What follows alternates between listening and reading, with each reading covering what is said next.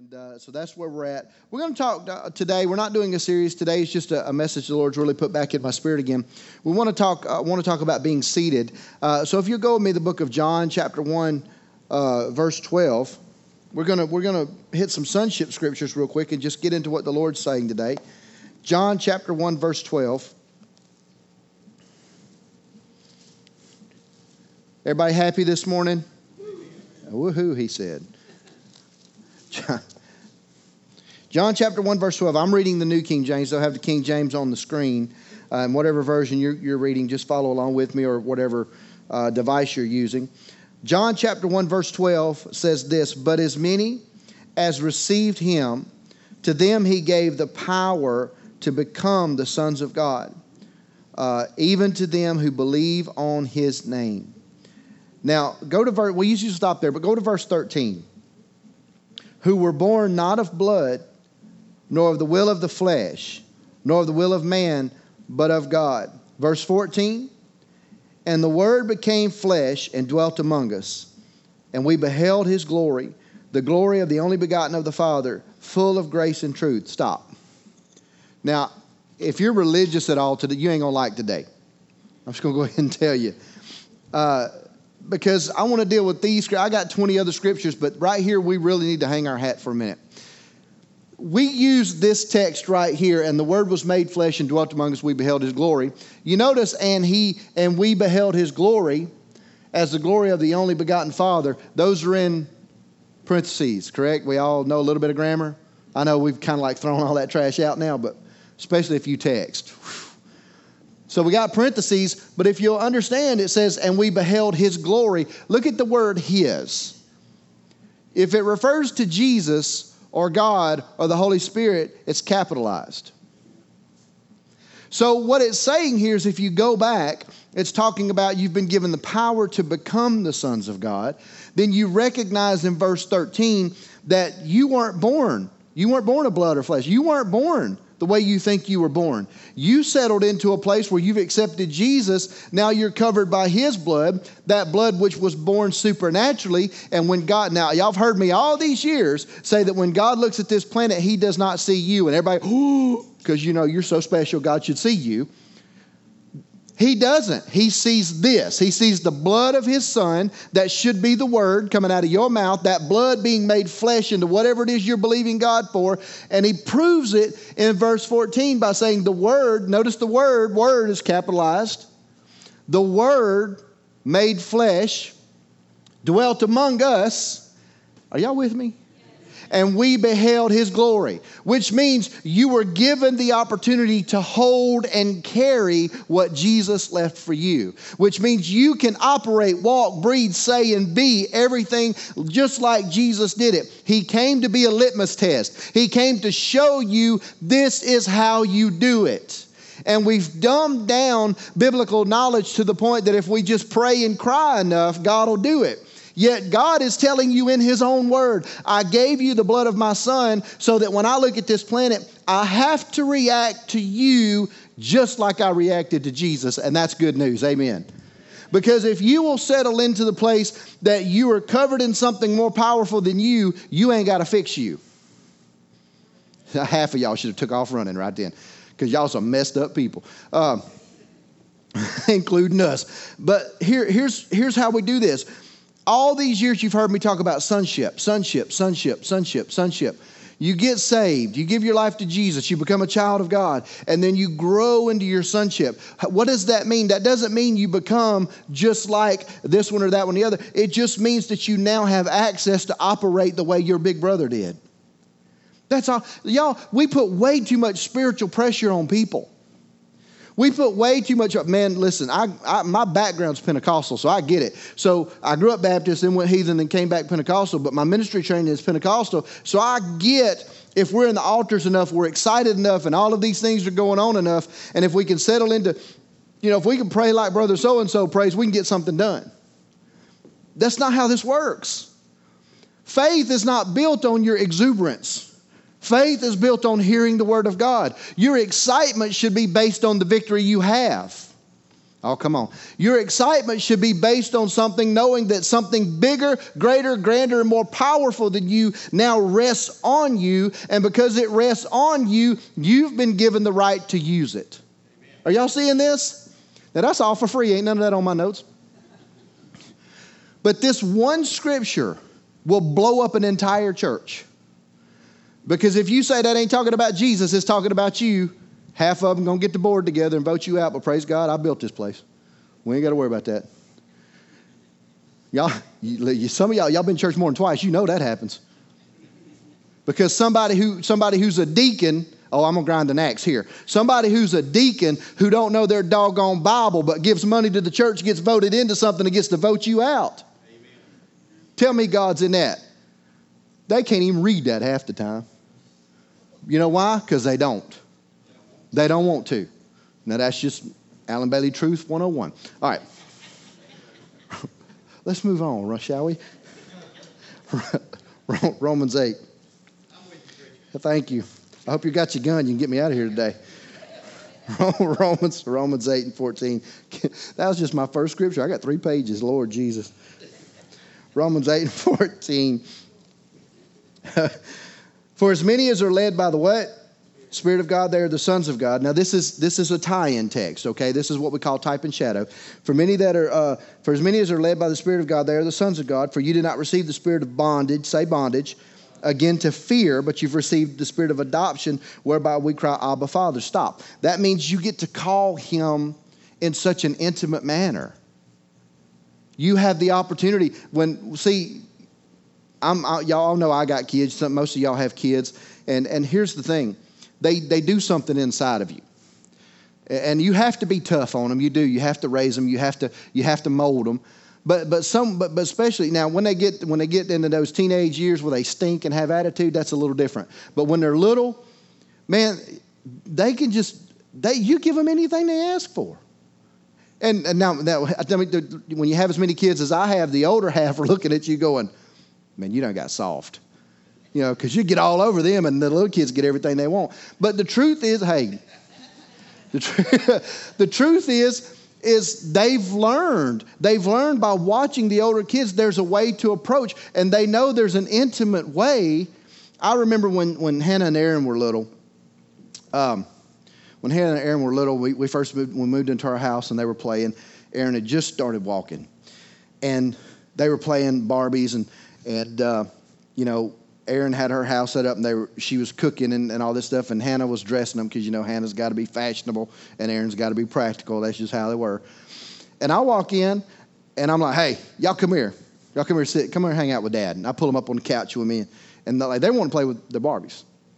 And they're like, you got to understand, all my girls have been daddy's girls. So it bothered me when they were like, eh, I'd rather be down there playing.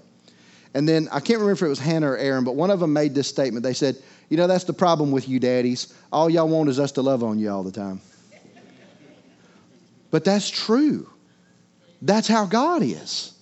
That's all He wants because what they didn't know, and they have since figured out, and it's too late now because they got their own job and they pay for their own crap. What they didn't know then was all they had to do was love on daddy a minute, daddy buy them 20 Barbies.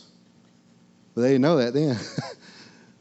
because maturity wasn't there. But somehow we get into, uh, we, we decide that we're growing up, we get into maturity, but we lose that childlike intimacy where we get to go to Him very simply and let Him deal with us where we are.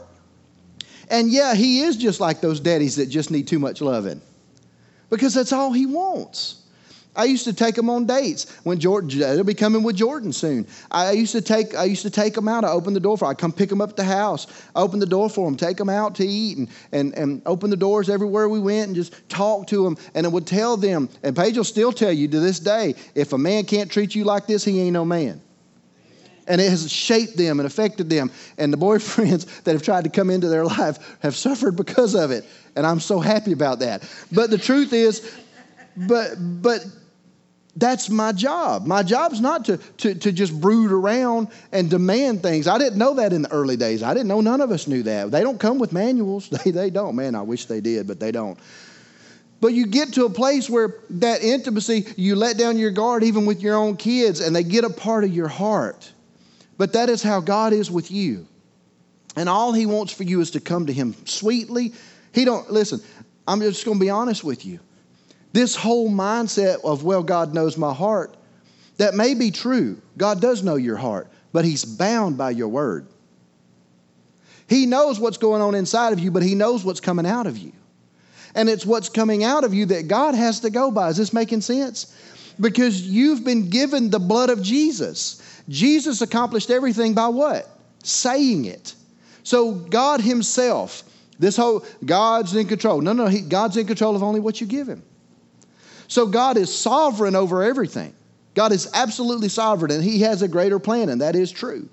But God is absolutely not in control until you say, This is what you said. And because this is what you said, see, let me just tell y'all something. I have this prayer life with God, and some people, some people that have sat in here with me on, on during uh, like early mornings, me and Ricky used to come in here a lot, and and and I'll never forget. Ricky got real uncomfortable one morning. We sat in my office after prayer, and uh, Ricky said, "Pastor, I don't know if you should be praying like that." I said, "What are you talking about?" And what he what happened was I was over here. It's when we had the benches in here, and, and I was just crying out to the Lord on some things, and, and the Lord spoke to me to do something. And I said these words, and it bothered Ricky.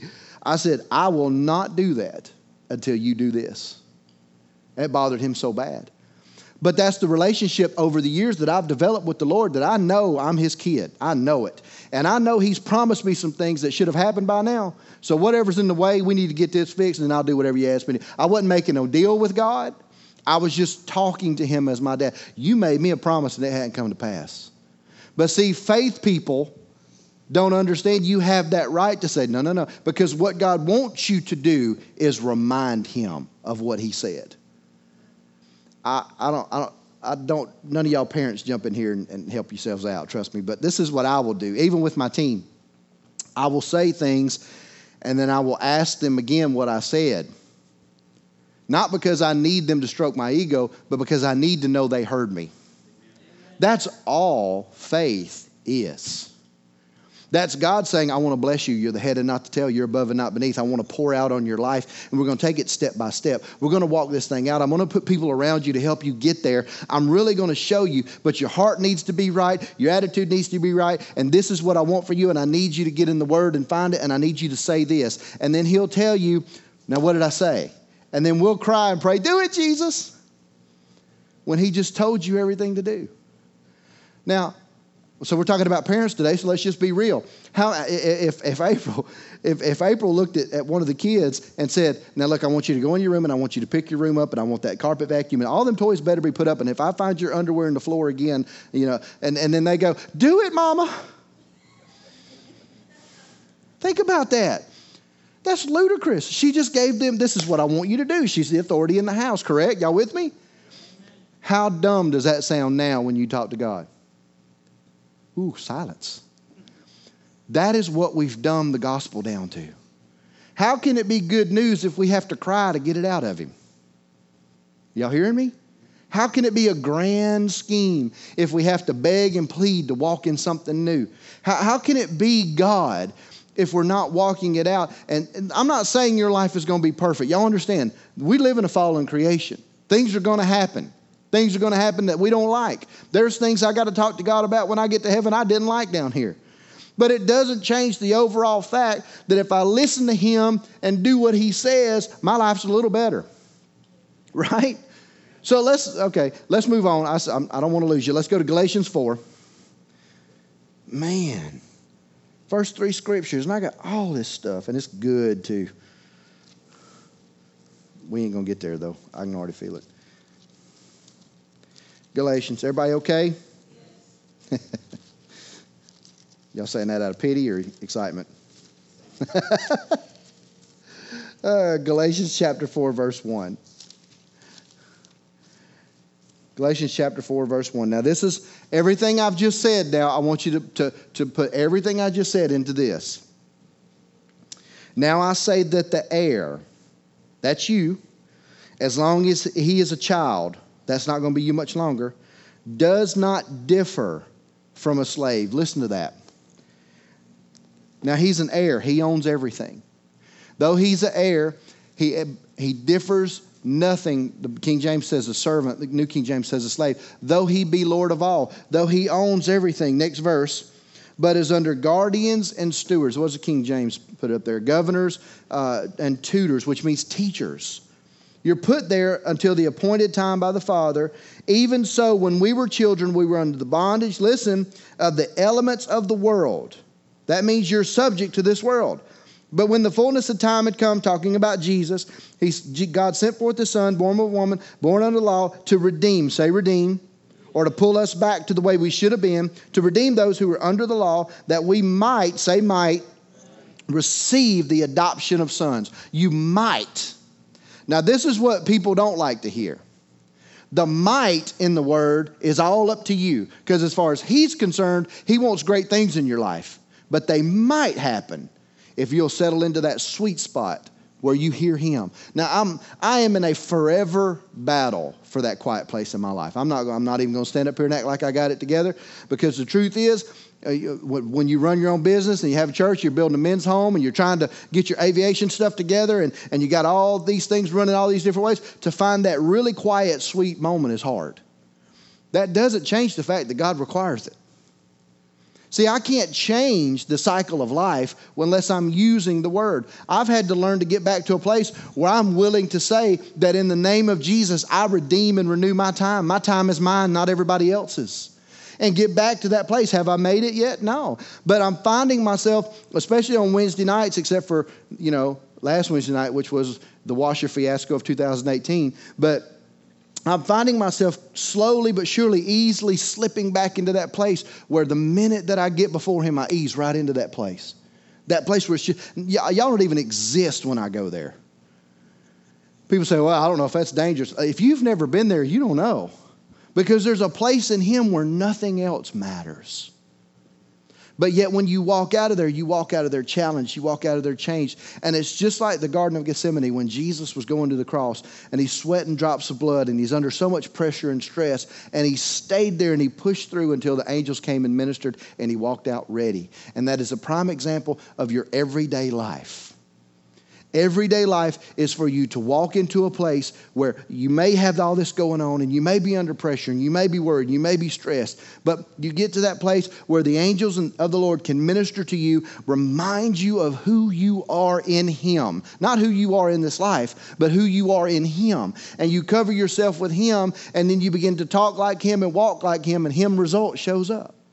Amen because that's what He wants for you. He wants you to walk in sonship. He wants you to see it. He wants you to understand that you are chosen. He wants you to understand that you have value. He wants you to understand that He sees you differently than you see yourself. Now, I'm going to try to say a few of these things and see what happens. When you, uh, you, you are, listen to me, I might as well just close that thing. You are the sum total. I've told you you're the sum total of the five people you hang around with. You should let those two, two or three of those people be Father, Son, Holy Ghost. You're the sum total of that. You're also the sum total of what you say about yourself.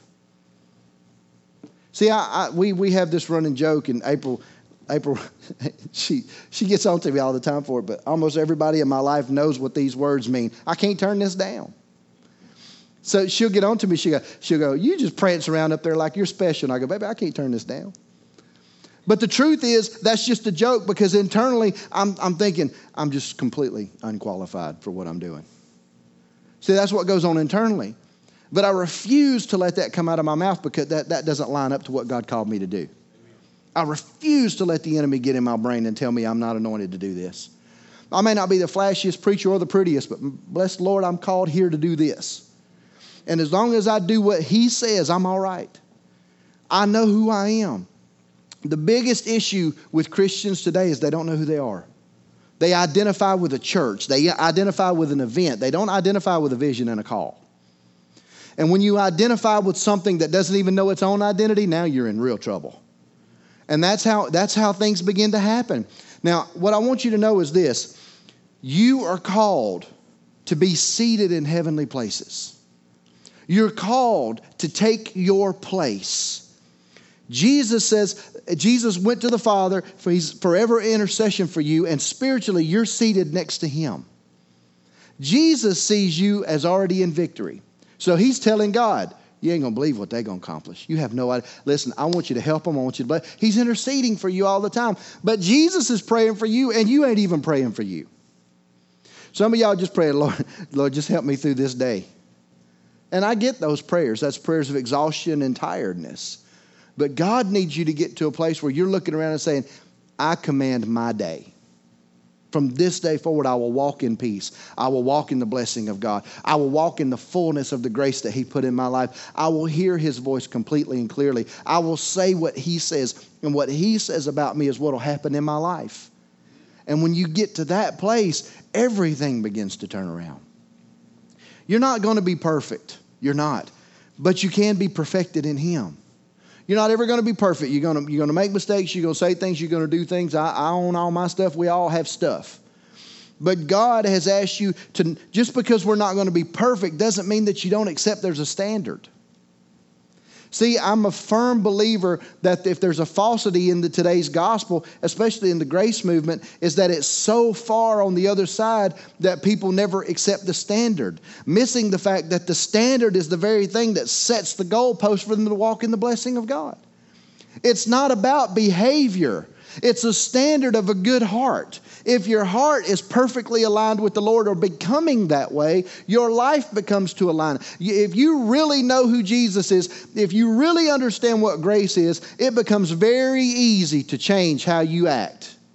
Your behavior is not your, your spirituality, your heart is. And if your heart lines up with His, your life begins to change. Things that you struggle with and couldn't get free from begin to fall off of you and turn loose. Things that you couldn't walk away from, their, their hooks begin to come out. And we don't think that way because if we just cry enough and pray enough, it's all going to be good. But you have been given everything to make the word flesh in your life. Y'all see this? Because the heavenlies hear the word when it's spoken. And when the heavenlies and when the enemy and when satanic forces hear you say what God says under the anointing of God, they hear God.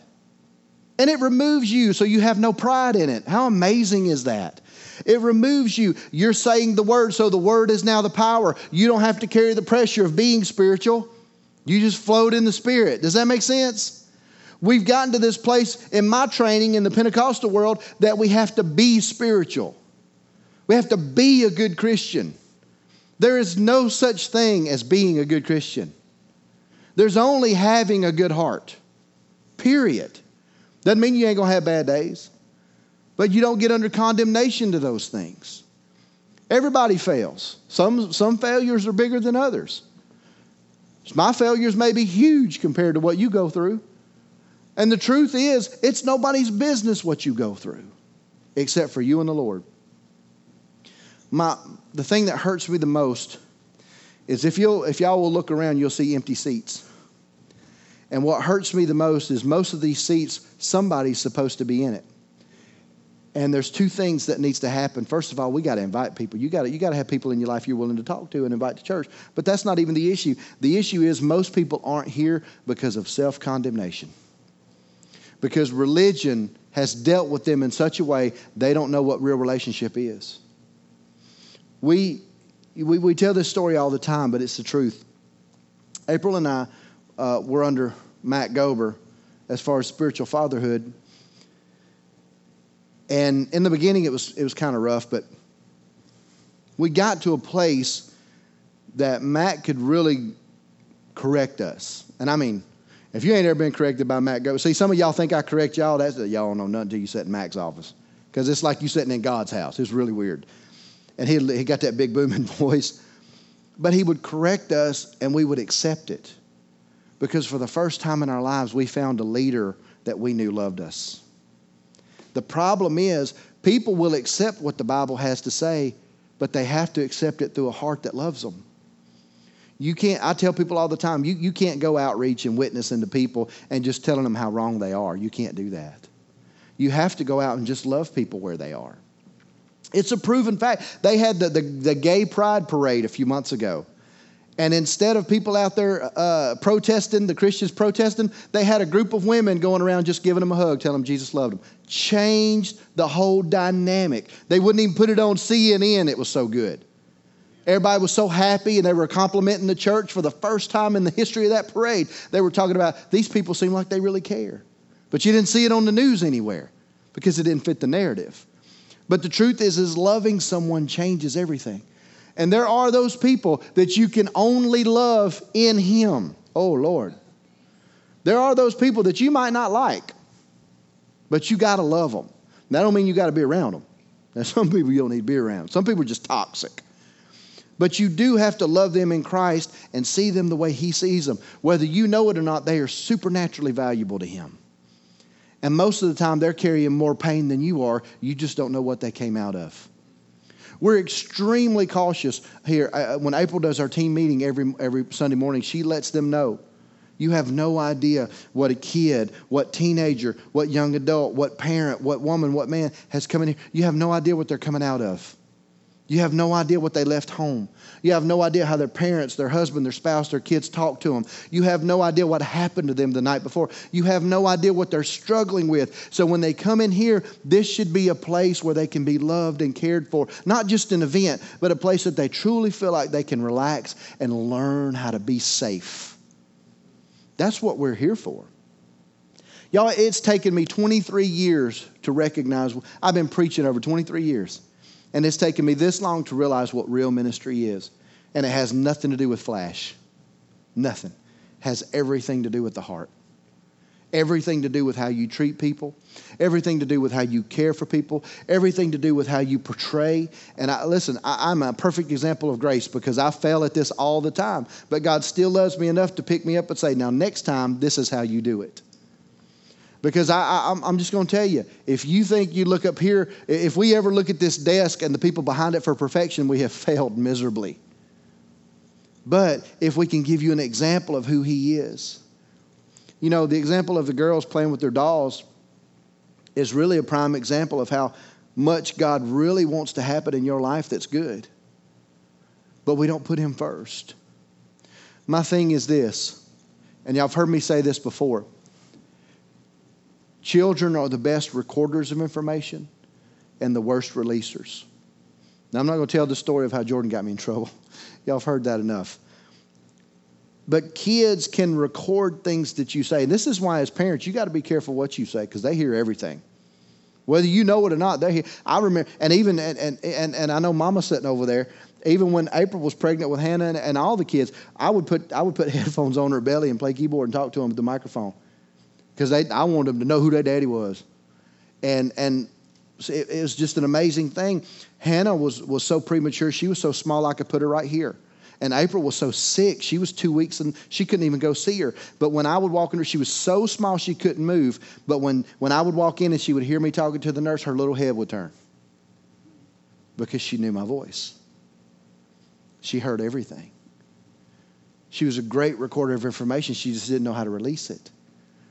We go to church every Sunday and Wednesday. We go, we go to places, we hear the word. You're great recorders, but you just got to learn how to release it to walk in the blessing. You have to learn how to release it to walk into. Is this making sense to y'all? Y'all learning today? I know this is that teaching anointing, and I love this, but you have to learn how to release.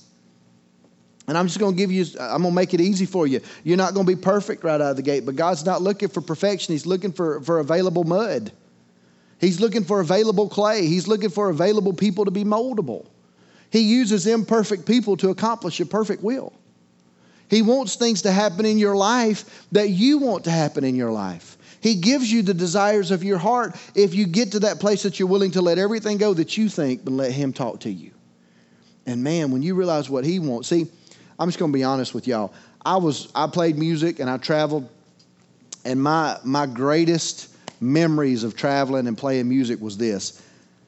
We got to go into hotel rooms, we got to go into clubs, and we got to break things and act a fool, and then we got to go on to the next town and do it the next night. That was what, man, I love that. That was before I knew Jesus, but I love that. But now, when I came into the body of Christ, I gave my life to Jesus, and I knew there was a call on my life to lead. I knew there was a call on my life to preach. I didn't spend enough time with him privately to let him talk to me about what that call was. I just put my old soulish flesh on there and said, because I was a traveling musician, I must be a traveling evangelist. See, because I used to tear up a hotel room every night and let them fix it. Bless God, I go into church and tear it up let the pastor fix it. That's how I thought. But a few months and a couple years later, when I settled into a place where I said, Lord, this it feels right in my flesh, but something's just not sitting right inside my spirit. And I said, I'm going to lay all of this ministry before you, and I'll never preach another day in my life. I'll never teach a class. I'll be an armor bearer for the rest of my life. I'll make sure the man of God has his coffee and has his glasses clean. Y'all don't understand, when I was an armor bearer, my pastor didn't have to worry about a thing. I mean, I didn't stand there. If you come and talk to me, I was like the FBI, Jack, move on, because I'm here to serve. And he, he didn't have to worry about it. Now, he didn't ask me to do that. I just wanted to make his job easier. And I said, Lord, I will do this the rest of my life, and I'm completely fine with it. And then all of a sudden, when I laid all that down and my heart was open to hear his desire, his desire was said, Son, you are broken. And I didn't call you to a normal church, I called you to broken people. And then he began to bring that up in me and show me exactly what I was supposed to do with sonship. Everything that you got and heard from me today has been a, a 20 year process of me learning who I am in Him. And it's very important for you to take this and understand that God's not mad, God's not angry. We've been through bad stuff. Horrible things have happened. People haven't cared about us. People haven't treated us right. Things have happened that should not have happened. But that doesn't change what He's wanting to do for you today. And I've learned, I've learned that when my kids come home or, or they come home from work or when I get home and something's going on and they're at a place and they're just agitated and something's going, rather than just attacking that like I used to, you know, the dad is like, what's wrong with you? What's, what's wrong? I come home, is always fussing. Rather than to say, are you all right? And usually one of the girls, the girls, they got their, my favorite word on the planet, fine, I'm fine. Hey, men, look right here. I'm fine means get the heck out of the room. That's what that means. So when I hear the words I'm fine, I dig in and I say, okay, so what's going on? I'm learning, you know, I'm learning. i have been a dad a long time and I'm just now learning this. See, what y'all don't realize is that the Holy Spirit is talking to you like that every day.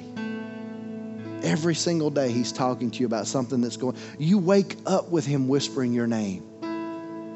You wake up with Him saying, Today, I, I, want today to be awesome. If you'll just listen to me, let me lead you in prayer. Let me show you how I want you to pray and set your day. But we don't. We wake up and go, God, I want to go to school. I want to go to work. I owe this bill. I need this money. My washing machine's running through my den. you know, those kind of things. But the truth is, all He wants is us. That's all He wants.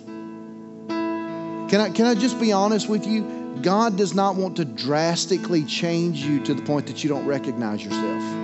That's not what He wants to do. God created you to be you, but He wants you to be the you He designed, not all the things you put on you. He gave you your personality, He did not give you your attitude. Hey, amen. I take that one for myself. he gave you your talent, He didn't give you your ego. He gave you your tenacity, He did not give you your anger. Y'all listening? He gave you the heartbeat of love. He did not give you frustration when people don't reciprocate. Everything in your life that you're dealing with usually comes back to you had faith in somebody and they failed you, not him. Everything. My dad died when I was 12, and I didn't realize until I was in my 30s that I was angry with him for dying. I had no idea that I had that. And somewhere in there, it finally came up one day. How could he not take care of himself? Didn't he know I needed him? And in, thir- in my 30s, I had how many kids I have in my 30s? Seven. Whew. Man, makes my back hurt just thinking about carrying all these kids. I'm just kidding.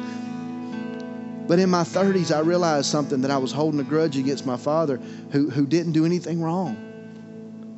And if you really just let God begin to heal those things up and you don't dwell on it, you just let Him think, Lord, I'm sorry I didn't know that was there. Let's pull that out and let's move forward. But yet, what we've, we've, we've conditioned society to think this is what happened to me. So let me talk about what happened to me every day to heal. And the enemy has used society to fool us into talking the problem and not the wholeness. We've let the medical community, and I believe in doctors, but we've let the medical community, and if we watch Dr. Phil enough and we acknowledge our issues and we know what the heck's wrong with us, no, there's nothing wrong with finding it out, but He's your healer. Can I tell y'all something? Time does not heal. Jesus heals. It may give you may have to have time to understand it, but only Jesus heals. Everything that you went through, let me tell you something. I know you've been brokenhearted. I know people have hurt you. I know you've been put down. I know things have gone on that's bothered you. I know things have happened that you don't understand. I get it. But Jesus carried every bit of that to the cross. He felt it way more than he had an entire world turn their back on him. He had his own people, his the people that he he in Nazareth, the people he grew up around. They all. Do you really believe that some of his the, his outer family and the people that he grew up with weren't in that crowd when he was crucified? Do you really believe that he was anonymous? Do you really believe that when the Bible says that everything came onto him, do you really believe that every struggle and pain that you go through that he dealt with on the cross, that, that yours is so unique that it wasn't here back then? Y'all, this has been dealt with. And the whole point of me saying you need to be a son is because if it was dealt with and it was buried, then if you recognize your sonship and you recognize the power in your mouth, you won't be talking what you don't want. You'll talk what he says and walk in something you need to walk in versus something that's always tried to attack you, stop you, and hurt you. Jesus knows what it's like to be brokenhearted. He knows what it's like to hang on a cross and look over Jerusalem and even say the words, "Oh, if, if you'd have just if you'd have just listened." He knows what it like. It, it, the Bible says, listen to these words. The Bible says that it pleased God to put murder on him. Think about that. It pleased God to put murder on his son. So the spirit of murder could never touch you. Now, think about that word murder. That's not just death. That's attacking the character, attacking the heart, attacking the mind. That's every ounce of pain that you could walk in. Jesus died for that. You may not realize certain things every, every day brings a new challenge, but His grace is sufficient. The Bible says, where sin abounds, grace does much more abound. That's not saying that because you've messed up, Jesus loves you more. That's saying when temptation shows up and you might even be struggling with it or falling to it or, or, wrestling with it in your mind. But that means you get the opportunity to turn to Him and not stand in shame because not only did the spirit of murder and pain and all the things that Jesus took to the cross, but when, when God turned His back on Jesus, shame came on Him, which means shame died with Jesus and it doesn't have to live in you. Y'all hearing me? The greatest day of my life was when I didn't have to keep reminding myself of what I used to be. I know who I was.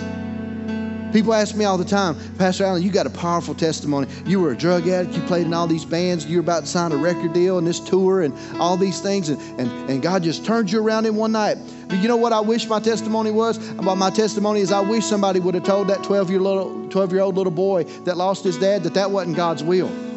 That's what I wish my testimony was. I wish my testimony was that at 12 years old, I realized that Satan stole my father and my life was designed to put an end to him by the word. But that's not my. So why don't, why don't you give the testimony, Pastor? Because that's not who I am. That man's dead. And I refuse to give life to that. I'm not saying your testimony is not powerful, but when the Bible says that you overcome by the blood of the Lamb and the word of your testimony, it is not talking about the testimony of your past. It's talking about the testimony of the revelation of what He spoke to you today. And what He says about you today is you're the head and you're not the tail, that you're above, you're everything. Do you understand that you are the apple of His eye? Which means that He's so close to you, He can see His reflection in your eye. You just don't realize it yet. Are y'all learning anything today? Listen, y'all stand to your feet with me. Just stand and just close your eyes. I know we got a light crew today. I know that. I know it's just a few of us. A lot of people are gone. But here's the thing.